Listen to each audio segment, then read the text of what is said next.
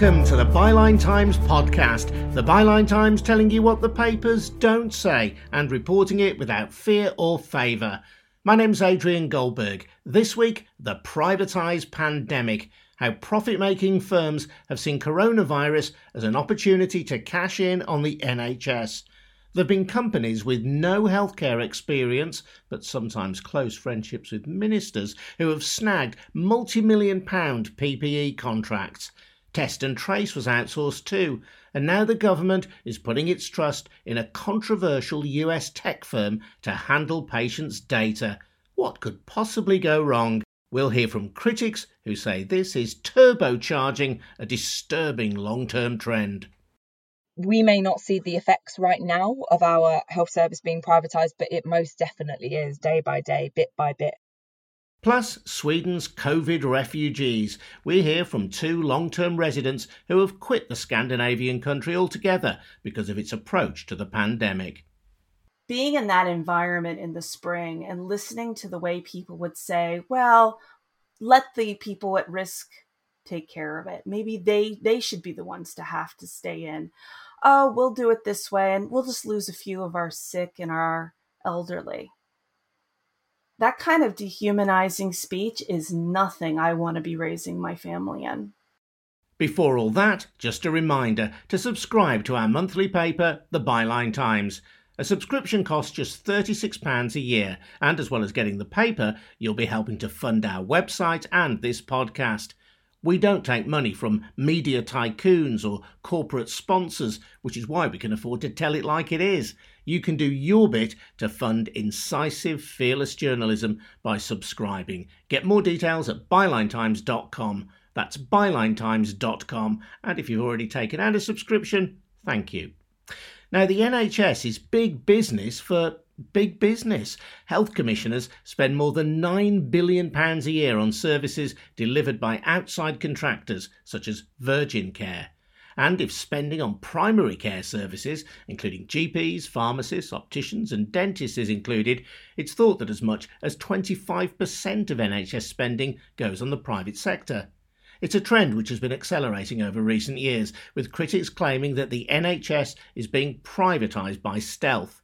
The government says that's not true, but what can't be disputed is that coronavirus has opened the door to yet more outsourcing. We'll hear shortly about a contract awarded to a US tech firm initially to cover the COVID crisis, but which has now morphed into a secretive and longer term £23 million deal. First, though, Byline Times investigative reporter Sam Bright, who has done so much to uncover the cronyism around contracts for personal protective equipment or PPE. He's been giving me his overview of the privatised pandemic. This has been outsourcing on speed during the uh, pandemic, Adrian. To put it in a bit of context, the Department of Health and Social Care usually spends between one and two billion pounds a year on private sector procurement. During the pandemic over the past year, it has budgeted for a 22 billion pound spend on its test and trace system alone and has spent in the range of 16 billion on personal protective equipment. So this has been a huge campaign of public sector work going to big private firms. And there have been some pretty galling examples of this. For example, on Test and Trace, big management consultancies have been brought in. Ironically, one of the consultancies, McKinsey, Dido Harding, who runs the Test and Trace system, used to work for. Course, we're not implying that she called up her old mates at McKinsey, but it is a bit of a coincidence. And now, firms such as McKinsey, Deloitte, similar companies they've been charging out a thousand pounds a day per consultant working on the test and trace program. And we know we've reported and revealed on Byline Times that roughly 2,000 consultants are working on the system, which amounts to £2 million a day that the government is forking out. And at the last Health and Science Committee, Dido Harding was asked to explain exactly what these consultants do I think it's fair to say that MPs weren't quite satisfied by the answer that she gave, considering how much, you know, this is our money, this is taxpayers' money, how much of that cash is going out towards these consultants. And the argument for the private sector is that it is more efficient than the public sector. But certainly in terms of test and trace, that hasn't been evident. No, I mean, test and trace has had a pretty dire record. It's got its act together in recent months, but when it was really needed during the first and second waves of the pandemic, it was pretty non existent. I mean, if we cast our mind back a year, I know it's tricky now, but we didn't have a testing operation set up until the early summer. And even then, it really struggled to cope with demand. So, for example, between the end of May and early November, only 41% of people received their test results within 24 hours. And that was despite the fact that Boris Johnson had pledged in June that all tests would be turned around within 24 hours by the end of that month. So that just gives a hint of the scale of the problem. And we've got to consider, of course, that the, the countries that have really dealt with coronavirus well, the Asian countries in particular, have deployed test and trace successfully. And it's something that the government has always used as a crutch. I mean, we look at the lateral flow testing, the moonshot plan that they're rolling out currently and yet ours has been has completely failed. It's been entirely insufficient to the challenge that we've been faced with. And the one aspect of test and trace that was relatively successful, ironically, was the part that was handled by public health agencies. Well, exactly. The um, public health agencies, I mean, it, it just seems to make sense, doesn't it, Adrian? I mean, people on the ground at a local level understand people. They understand the people they're communicating with. They understand the dynamics of local communities. And so are far more capable of reaching those people and those people listening to them, heeding their advice and isolating. I mean, a fundamental problem with this as well is that isolation payments, the remuneration for people to isolate, has been completely insufficient from the government. The government is essentially saying you should get a test and if you test positive, you should stay at home. But we're not actually going to compensate you if you have to be in that situation. And lots of people, as the government has acknowledged, Dido Harding said this in the committee, lots of people are simply not getting tested because they know if they test positive, they'll have to self isolate and they might not be able to put bread on the table the following week for their families. There's a huge disconnect of logic from the government with the testing program. We've rehearsed on this podcast before the numerous weaknesses, to say the least, in the allocation of contracts for PPE equipment. And Dawn Butler, the Labour MP, has raised questions in Parliament based on your research in the Byline Times. Is there a defence for the government here, though, in the sense that the pandemic wasn't expected, there wasn't enough PPE provision in the system, and they had to get it from somewhere? And if that meant going to the private sector to obtain PPE, then that's what had to be done. Yeah, I mean, that's what the government said, and it comes up daily pretty much with that argument. You know, it was a rush. We had to procure equipment quickly. People were dying, which is all true. But the National Audit Office released a report last November that stipulated that the government actually thought for a large period of time until late March that its existing stockpiles of PPE would be sufficient to cope with the demand that we would see during the pandemic. that was proven to be categorically and quite devastatingly false. And so the government then rushed to procure as much equipment as it could from the private sector. And of course, companies knew that the government i mean you're a big fan of football adrian. When when when a club knows that its player is in demand or it knows that another club really needs a centre back for example the price of that player is going to go through the roof. And that's exactly what happened in the case of ppe the price of ppe went up massively. We overpaid by 10 billion pounds for the ppe that we procured from the private sector. And no one's saying that that didn't need to happen all I'm saying is the government should have realised a lot sooner that that was needed, and perhaps we wouldn't have spent so much money. And indeed, the High Court has said that Matt Hancock, the health secretary, acted unlawfully by handing out coronavirus contracts without publishing the details in a timely way. It's these kind of details where they have been published that you've been able to discover and bring to public light through the byline times. Matt Hancock's argument against that is well, look, I'd sooner have my officials sourcing PPE, vital PPE at a time of national crisis, rather than filling out forms to show where the PPE contracts have gone.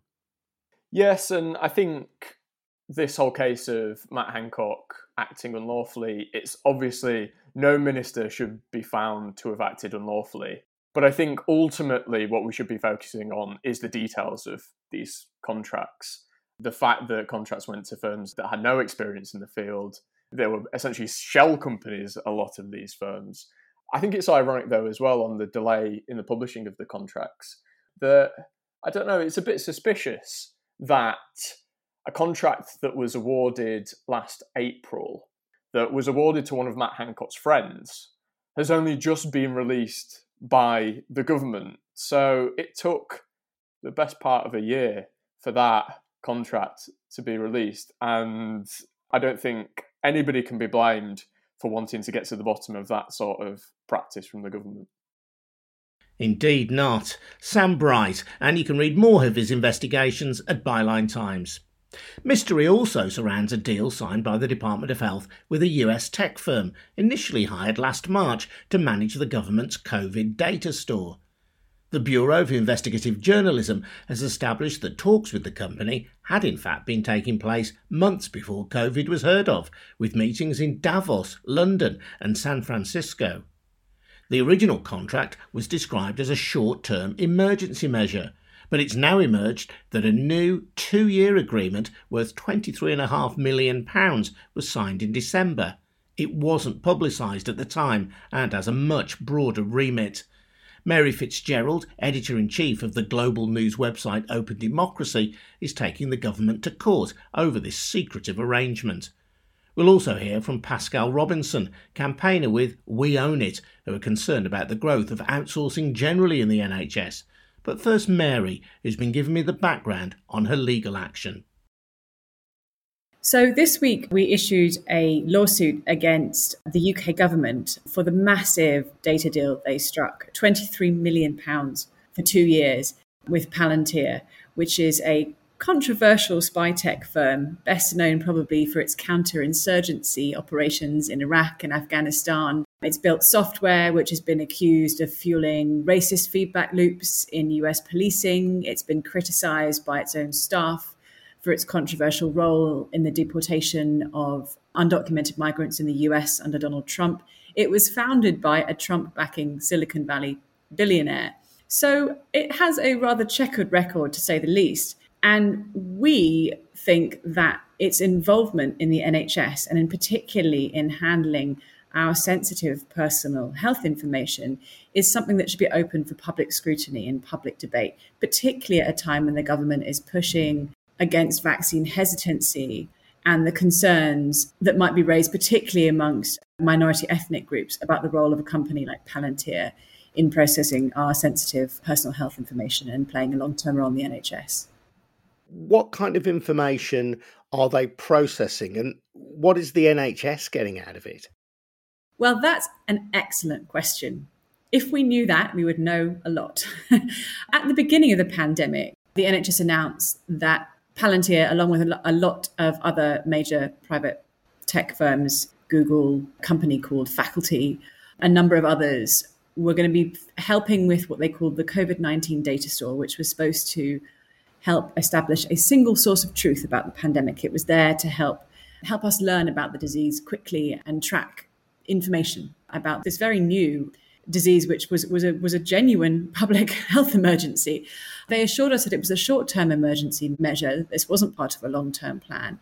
And they subsequently assured us that were the contracts to be extended or, or the purpose of the data store to change, that this would go out to public consultation and public tender. This didn't happen. We were concerned that this wouldn't happen. So we, through our lawyers, wrote to them asking for those assurances and putting them on notice that we intended to issue proceedings if this public consultation didn't happen as we suspected it wouldn't. They used our legal action as an excuse to avoid questions from journalists about the role of Palantir and their future plans for the role of Palantir in the NHS. And then they snuck through this deal quietly and published it post fact. They sealed the deal, the 23 million pound two year deal with Palantir on the 11th of December and didn't announce it until after the fact, knowing that it would be controversial for all the reasons that I have, have just listed. What's striking about the new deal is that they have redacted all the data sources that are being fed into this data store. So the honest answer to your question about what data is being tracked and how is we don't know and we deserve to know. And there's an interesting backstory to this involving, amongst other things, watermelon cocktails. Tell me about that. No, no good lobbying story misses details like this. So Another reason why we suspected, have long suspected, that Palantir is angling for a longer term role in the NHS is it's, it's been involved in intensive lobbying of senior NHS officials and senior UK government officials. Of course, there's nothing wrong with that, that's not illegal, but it points to a longer term relationship. And one of the things that the Bureau of Investigative Journalism has uncovered with their freedom of information requests is that these top NHS and government officials being lobbied by Palantir for many years, including meetings in Davos, in London, in San Francisco, courted over dinner and over watermelon cocktails, which it turns out senior NHS officials were particularly fond of, as the correspondence reveals. But the more serious point is that the idea that this was a quick fix and they turned to Palantir because there was no one else available to do it, rather than a long term plan to bed companies like this into the NHS is fiction. And our reporting and the Bureau's reporting reveals that. If there's a job to be done of data processing or data mining, which can help improve the health of the population, what does it matter if it's a private company doing that rather than the NHS doing it itself? It's a question of accountability. The NHS belongs to us, we the public the data that is being processed is our personal health data. And if you're going to do that, we should have a say in how it's processed, how it's governed, who that's done by. And that's the real issue at stake here. We need accountability, we need scrutiny, and we need debate. And the tragedy it is, of course, there are so many important ways that data can be used to improve public health outcomes, to save lives, to tackle diseases. And surveys show NHS patients aren't against this if it's done in an equitable way and if they have a say in how it's done. So, for you, the issue is one of transparency and accountability. Pascale, what do you make of this deal? I think it's absolutely shocking that our data is being accessed by a big private company. I think there is a problem with private companies using our data. And that's down to the fact that private companies at the end of the day, their raison d'etre is to make profits. They are accountable to their shareholders and not to communities. And the NHS data is an extremely monetizable, that's not a word, but you can make money out of this data. We have some of the best health data all over the world because we have a health service that has been run by the state by public bodies for over 70 years now. And therefore, companies all over the world are eyeing this up and, and seeing what they could do if they could find out who's most likely to get XYZ, what the costs are for other XYZ. So I think this is a real issue, and we need, exactly as Mary said, a discussion about what our data is used for and I don't think people would be happy to know that that their health data is being used for anyone to make money out of. It should be used to make people healthier and make decisions. Of course, there is another question here about whether our data is being used to facilitate further cost savings. You know, of course, we've got the white paper coming out, which is all about removing bureaucracy and doing population health management. But this is all within a framework of reducing costs and offering a certain amount of money to local areas not based on need, but based on an attempt to try and fit people within a certain budget. Those are things that we should all be thinking about. And of course, Mary is also completely right that this is part of a long term plan. We've seen, as Sam talked about, outsourcing on steroids, but this was happening well before the pandemic. And we know that when health is in, in public hands, it's handled far better for our communities, as we saw in test and trace, the vaccine rollout, and I could go on. The government's commitment is to an NHS free at the point of service. And although there has been a process over many years of outsourcing certain parts of the NHS to private companies, that principle has remained intact. For many patients, that's all that they will care about. I disagree. I think that 82% of the public support an NHS mainly run in public hands. And polling last year showed that 90% of people support the the original principles of the NHS. That's universal, comprehensive healthcare, free at the point of use. I think you're really right to highlight that we're supposedly hanging on to this myth of free at the point of use, but increasingly, even that is being torn apart. We can't forget that migrants are now being charged for their healthcare. This is an attack on all of us, and it is an attempt to normalize certain people, supposedly less deserving people, paying for healthcare. Of course, we know the NHS is an incredibly complex beast, and we may not see the effects right now of our health service being privatized, but it most definitely is day by day, bit by bit. We need to resist this, and, and we know that the support is out there. So it's a case of us getting organized. These moves are perfect evidence that the idea that they don't want to privatize our NHS is completely false. I think it's very important to ask what is free at the point of use.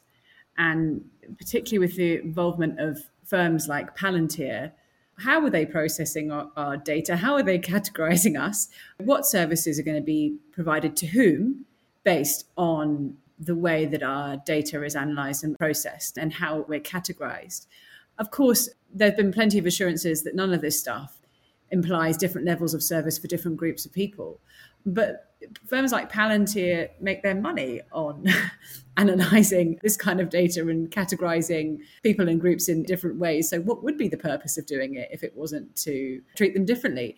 So, I think the question of what is being provided free at the point of use is really, really critical. I think there's another really important point here about scrutiny and challenge, which is that a lot of the services that have been delivered, particularly during COVID, at exorbitant prices by very well politically connected firms have failed. Serco's te- test and trace was criticised even by the government's own advisors, SAGE, for having a negligible effect on the spread of the virus. Deloitte's PPE procurement system was a complete disaster. So I feel as though that scrutiny and challenge is important, whoever's delivering the services. And it seems that there's less scrutiny and challenge when it's these large private firms with a long history of, of, of failings the further they get their teeth into our health service, the more that we allow them opportunities to eventually reduce our state's capacity, reduce the NHS's capacity to provide really good services and for them to fill those gaps. And then once we depend on them, they can start to say, well, actually, you're going to need to pay for this. It's not our duty to provide a health service. We're a company at the end of the day and we need to make money.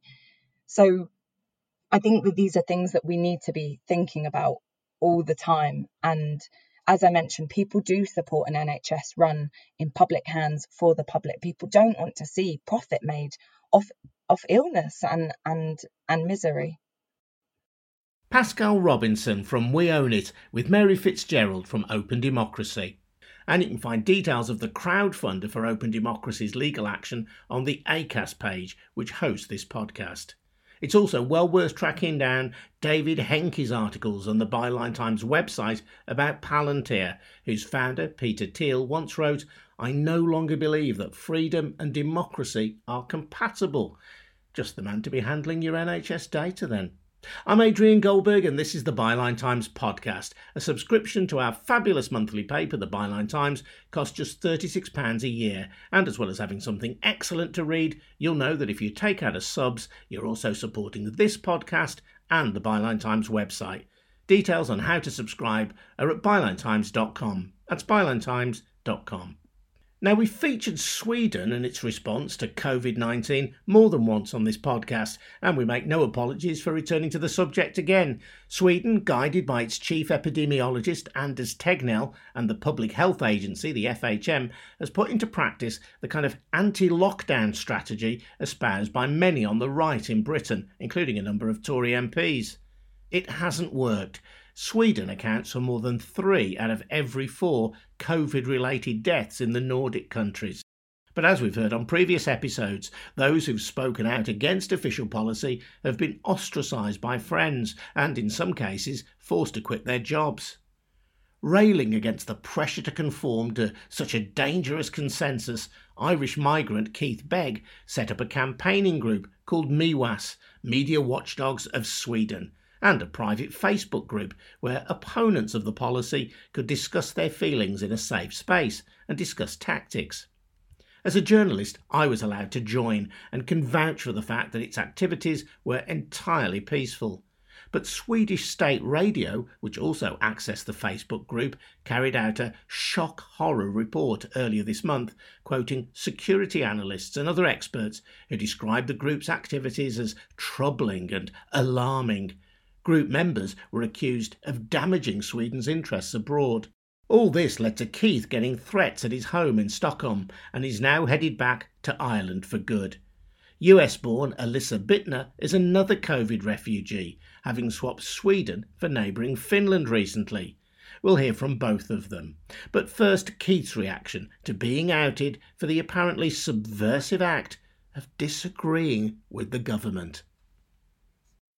It made me feel that I was living in an authoritarian country. I couldn't believe what I was hearing because for 10 years I have actually worked with rule of law, freedom of expression, the release of political dissidents in some of the most totalitarian countries in the world. And the email I got with the questions were so insidious. I will read you one of the questions just to give you an example of how we felt or I felt that we were railroaded or on a bit of a witch hunt. So one of the questions is concerning the Me Was Twitter account. At worst, the tone can trigger boundless people to commit crimes. What is your comment to this? And what was so insidious about the contact with me was all these experts from security to communication strategists were told that they had managed to get into our group, they analyzed our group, this is the rhetoric totalitarian states use. So we were between a rock and a hard place, to be honest with you, um, Adrian, that I couldn't believe it was happening. I didn't know how to react. I'm just an ordinary citizen going about my business who advocates in my spare time for what's happening in the Swedish strategy.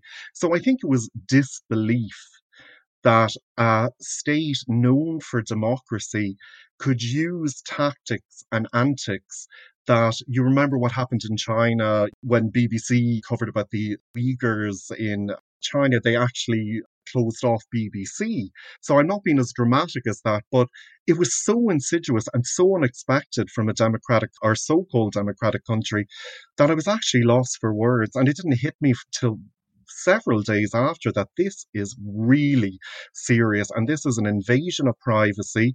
We're a private Facebook group, but it's also you know, it's tackling freedom of expression, like the basic tenets of a democracy are under threat with that. So that's how I felt.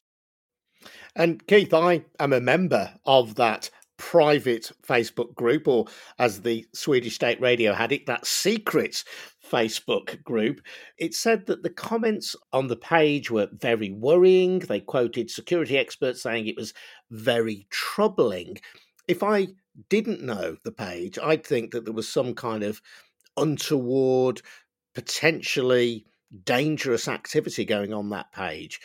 My observation of the page was that you and colleagues, some of whom were quite well respected in the medical profession, others of whom were ordinary people, were simply asking questions of the state epidemiologist Anders Tegnell and other officials in the Swedish government, the kind of conversations that go on in Facebook groups day in, day out, without any problem all over the world you know, you've just nailed it there. I mean, how they've tried to align the Swedish Health Authority, the state media, the experts aligned to their policies. You know, I am part of maybe 12 private groups. I don't even know how many groups I'm part of because I've just clicked on them through the years. So this is what is incredible is that they see a group of 200 people who come from all walks of life as a threat to the state. And for me, it comes down to that the international spotlight is now being turned on the architects of the Swedish strategy, whereas before they had really avoided it and it was more of a holistic view of what was happening in Sweden. So now international media is picking up that the Swedish strategy has indeed failed, where Sweden, uh, the Swedish authorities seem to be the only ones who do not realize it. And through hubris, exceptionalism, and arrogance, they are now pointing the finger at ordinary citizens in a classic tool of deflection to deflect away from their wrongdoings, mistakes, and non scientific advice. So we are the fall guys, but it's not just us. Other groups are now being attacked. If you're a member of a private group in Sweden, you're fair game. This is not okay. And Keith, after the Swedish radio report about the group, you were targeted to the extent that you've now decided to quit Sweden. Yeah, absolutely. I mean, it was so painstaking to say goodbye to my husband and my two uh, fur babies, our cats. I've got hate speech throughout the whole year. I've had people calling for me to be deported. I've been called Nazi. I've been called a traitor. I received a threat in my door at home. I don't know. I think I developed a thick skin. But it's actually the rhetoric of the state that has me really, really concerned. And I think you have many Swedish people contacting me and saying, oh my God, how can you say that the Swedish state and the mechanisms are trying to silence you? But it's the premeditation, Adrian, the premeditation of an expert saying that you're a threat to democracy, that you're a terrorist. You know, I've heard this rhetoric in totalitarian states, and you know what the follow up is. And I'm not saying Sweden is exactly like them, but it's the rhetoric that was dangerous. And of course, I felt that I needed to get away from the address also to protect my husband. You know, you become a bit paranoid. Who knows, would a brick come through my, our window? I don't know. So I felt I needed to physically leave that address. And, you know, I was coming very, very close, I felt, to hitting the wall. And Alyssa, you moved to Sweden, you hoped permanently in 2013. You've got two children, one of whom was born in Sweden, but you have now decided to quit the country and move to Finland next door because of its attitude to COVID 19. Just tell me more about that. Well, I have a very long history with Sweden. I came as a teenager, a 17 year old impressionable kid. I grew up in a very small town in the United States. And when I came to Sweden for the first time to be an exchange student, I had never even been on an airplane.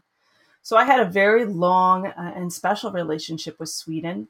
And when I moved to Sweden in 2013, my relationship and my love for the country was so strong that despite Swedish maybe not being one of the world's most common languages, I had managed to keep the language skills.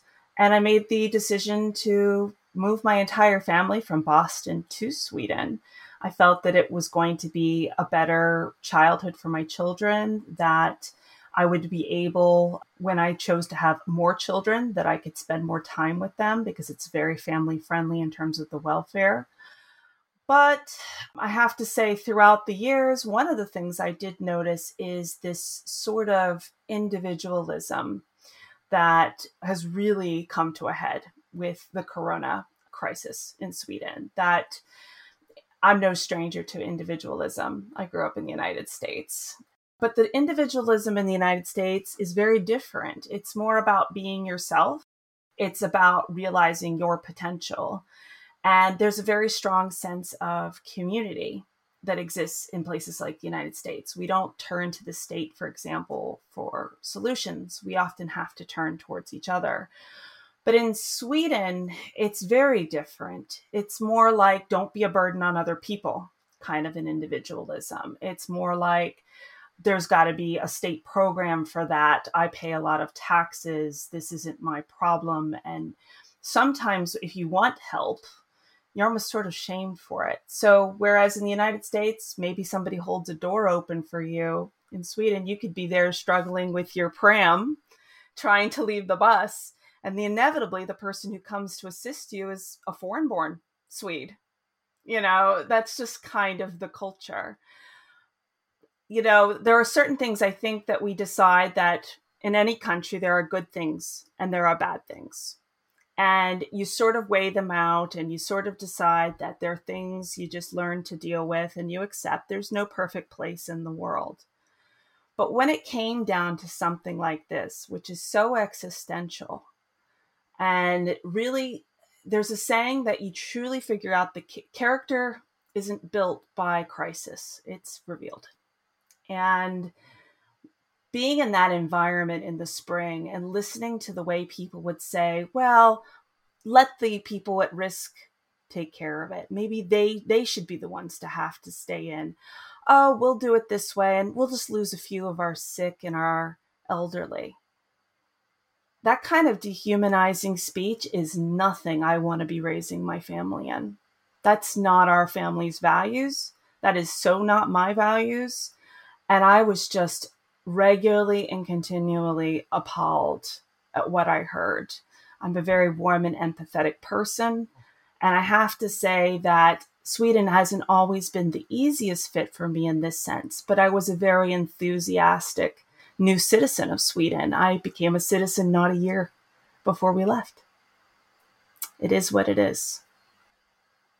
You bought yourself uh, the folk costume of Sweden. That's how embedded you felt and how warm you felt to your new home. There's so many things I love about Sweden. I love the language and I love the culture and I love the folk crafts. Hemslöjd is what that sort of thing is called and folk drag. And I was heartbroken at the idea of leaving these things that were so positive to me. It was very important to me that our children be bilingual. They're both Swedish speakers, native Swedish speakers, because my eldest moved to Sweden when she was only three. But how do you continue on in an environment like that? Even if the pandemic ended tomorrow, I can't forget that. I can't. Kate's concern has been very much about the public health response in Sweden, the question of whether herd immunity, even though it's never been admitted as a policy, has actually been implemented in practice in Sweden.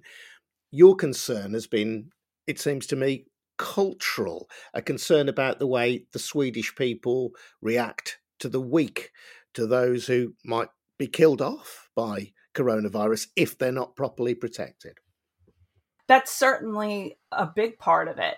And that's the part that really made me think that, you know, crises, I've lived through hurricanes, tornadoes, snowstorms, a bombing. I was in Boston for the Boston bombing and I missed it by minutes. But the thing of it is, those crises will pass, but character, that's forever. And yes, societies change over time, but not that quick, not enough by the time that my kids are grown.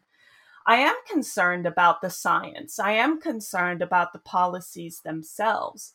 But I also believe that those policies very much so reflect the people. I mean, if you think about at the beginning, this appeal to folk vet, like the wisdom of the Swedish people, there was a lot of arrogant puffery at the beginning. So living in Sweden in the springtime and summer for me was a little like gaslighting. I would literally be told on TV, oh, we're just so wonderful. We only need recommendations. We don't need laws. And then I look outside and they're all crawling on each other. There's no space whatsoever. They're shaking hands. They're hugging. They're doing the Swedish, you know, the oh crown crown. It's like, and I'm there thinking like, are my eyes not working? It's to the point where you I actually spent the first few weeks thinking, am I crazy? Am I missing something? And then I just realized that they're appealing to their own vanity to make this policy happen. And for whatever reason, they've chosen this policy. And I suspect it's because they can't afford to do anything else. The money has been gone, it's gone somewhere else. Finland was a country that had stocks. It opened up its emergency stocks. It has very much prepared for these kinds of things. And it's also a Nordic welfare state Norway was also better prepared. Denmark was not as prepared, but got prepared. But Sweden basically decided, nah, we're not going to spend the money on that. We're not going to go into debt for this. We don't want to pay businesses to shut down. It's about what they could afford or were willing to spend. And then they figured, well, we'll just appeal to people's national, you know, the national vanity so that they don't panic. That was it. There was one element of the attack on your group, Keith, which struck me as being very Trumpist, which was your perceived disloyalty in appealing to international media, of which, of course, the Byline Times and the Byline Times podcast is one. Never mind whether you were right or wrong, the question was the sense that you were being disloyal by appealing to international media. Absolutely. And you know, I was just reading an article recapping that back in June, an article appeared in Swedish newspaper where basically a report was, I, I think, discovered that the Swedish government and the uh, Minister for Foreign Affairs, Ann Linde, had basically instructed the diplomatic corps, including embassies and consulates, to wash the image of Sweden. And what I find quite astounding, and I really, really concur with a lot of what Alyssa has said, they won't invest resources in saving people. And you know, I think I've mentioned this to you before, uh, Adrian. They have spent 700 million Swedish kroners on a bailout to Swedish media at a time when frontline workers, hospital workers were being denied oral protection and elderly care homes were devoid of oxygen supplies. And one of the reasons cited for this is costs. Now, there has been some exceptions in the Swedish media, but basically, Swedish media has been a mouthpiece for the government and the FHM. So, absolutely, I concur with what you say that, you know, you're seen as betraying Sweden. And just to add to that point, you know, society cannot move on unless mistakes are admitted and s- mistakes are rectified. You know, in Ireland, I was part of campaigns for same sex marriage, for the rights of women to have autonomy over their own bodies, as in abortion. So nobody would think about this in Ireland that you're being disloyal. Many countries are not concerned with this right now. They're concerned with saving their people, saving the healthcare, but in Sweden, it is actually quite, I would say, sinister. There is a vanity here that carries them through. And Johan Giesecke, the former Swedish state epidemiologist, stated that Sweden is right and the world is wrong. Anders Tegnell, during the summer, his attitude about lockdowns was that the whole world went crazy. So you know, there is a vanity there, there is an exceptionalism, and that needs to be discussed. Keith Begg, and before that, Alyssa Bittner. I'm Adrian Goldberg, and you've been listening to the Byline Times podcast.